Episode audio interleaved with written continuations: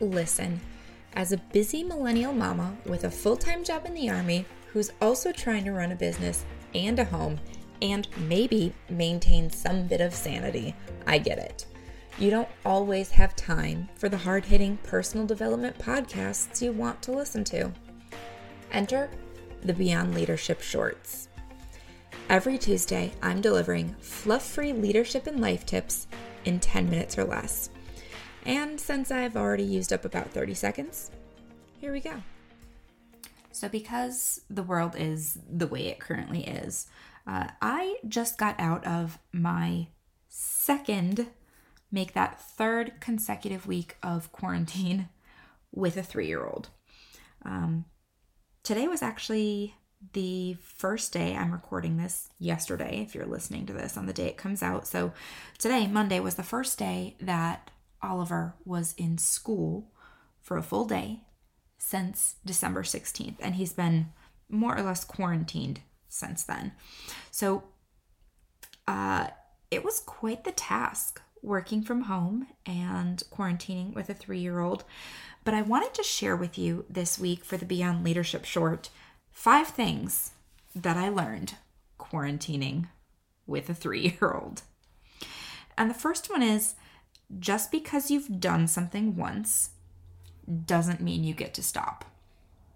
Now, this is a lesson I learned watching the exact same episode of Mickey Mouse Clubhouse probably eight times a day for five days straight.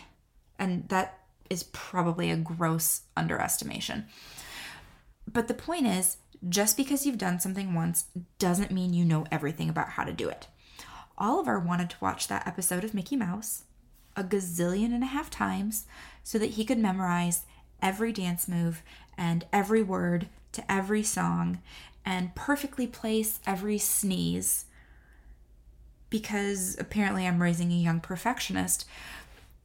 But it really made me look at like when we do things as adults, sometimes we think, you know, we do it once and then we're good. We hit a certain number of followers on social media after cultivating this huge following, and then we're good.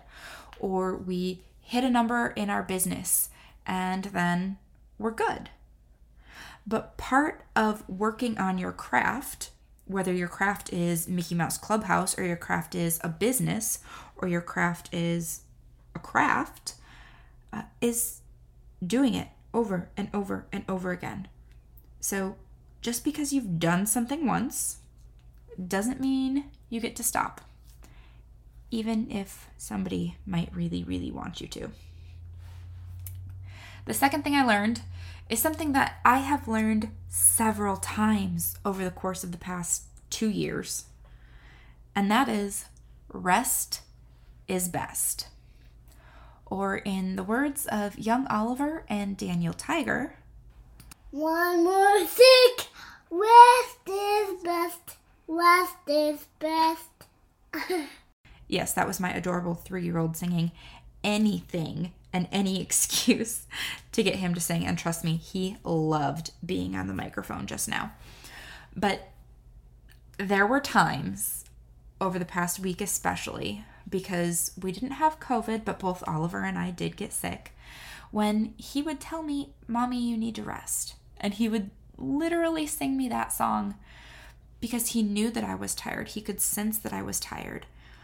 And here I was trying to work in these pockets of time when he didn't need something because he was sick, um, when he was napping, when he was, you know, occupied by Mickey Mouse or Daniel Tiger.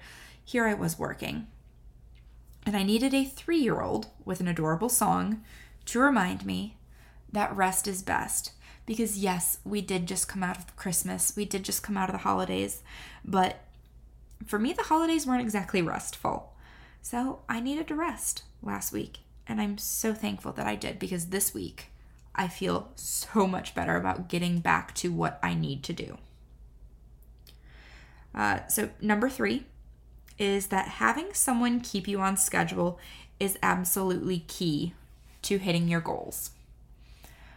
For my three year old, those goals were actually my goals, and they were rest, at an appropriate time. So take your nap, go to sleep. They were eat. They were trying and miserably failing most days, but trying to limit tablet time and screen time. But if I weren't there to keep him on that schedule, he would have completely not hit any of those marks, missed all of those goals.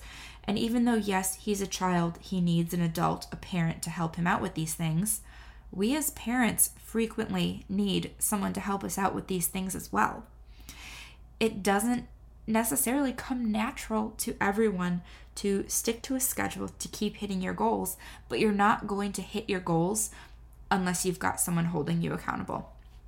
Whether that's a coach or a mentor or an upline if you're in network marketing or an accountability buddy. Get someone to keep you on track so that you can be consistent and hit your goals. Number four, uh, quick tip. I shared this on social media and I was really surprised by the number of people who responded and sent me messages saying that they were interested. But number four is that letting kinetic sand run through your fingers is absolutely freaking therapeutic. I'm not joking. So, one of the things Oliver got for Christmas was a huge tub of kinetic sand.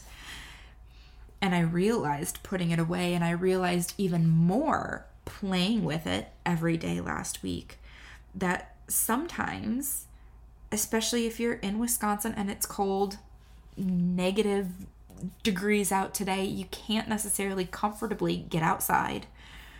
Having something that is natural and therapeutic grounds you. So, what I actually did was I got a cheap bowl and I picked up some kinetic sand of my own, and now that sits on my desk.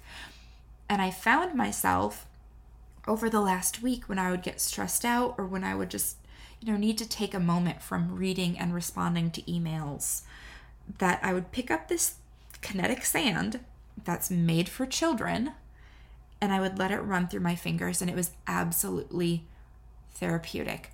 It helped me refocus, it helped me ground myself, and uh, highly recommend anyone who has a desk or an office or a home, whatever, spend the $10. Very much worth it to spend the $10 and get yourself some kinetic sand. Finally, the last thing I learned, number five, is that the world is scary enough right now without us looking for more scary things. So we were quarantined because my kiddo was exposed to COVID at school, actually, twice in the past couple of weeks. Um, and being under the age of five, he can't get vaccinated. I'm not going to get into it. Do, don't, it's your decision. But because he isn't vaccinated, every time he was exposed to COVID, we had to quarantine. And so during the second quarantine, when he got a fever and had a little bit of a cough, and then two days later, I got a fever and I got a cough, my mind automatically, as a mom, went to the worst case scenario and I started looking for signs and tells that he had gotten the coronavirus. And I was terrified. And here's the thing because I was actively looking for it, my mind kept going there. So every sniffle, every cough, every hiccup, every anything to me in my mind was a sign that he was horribly, horribly ill. The world right now is crazy, and it has been for the past way longer than two years. But especially these past two years, things have been really insane. And if you look for scary shit happening all the time, you're going to find scary shit happening all the time.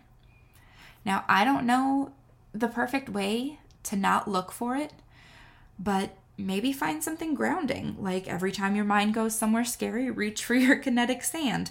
Maybe sit down with your kiddo and watch an episode of Daniel Tiger and look for the helpers. I don't know. All I know is that we cannot keep going to the scary place. So there you have it. Real quick, down and dirty, five things I learned quarantining with a three year old. Thank you for tuning in to today's short. I will be back on Thursday with another full episode of the Beyond Leadership podcast, where we will be talking about authentically stepping outside of societal expectations.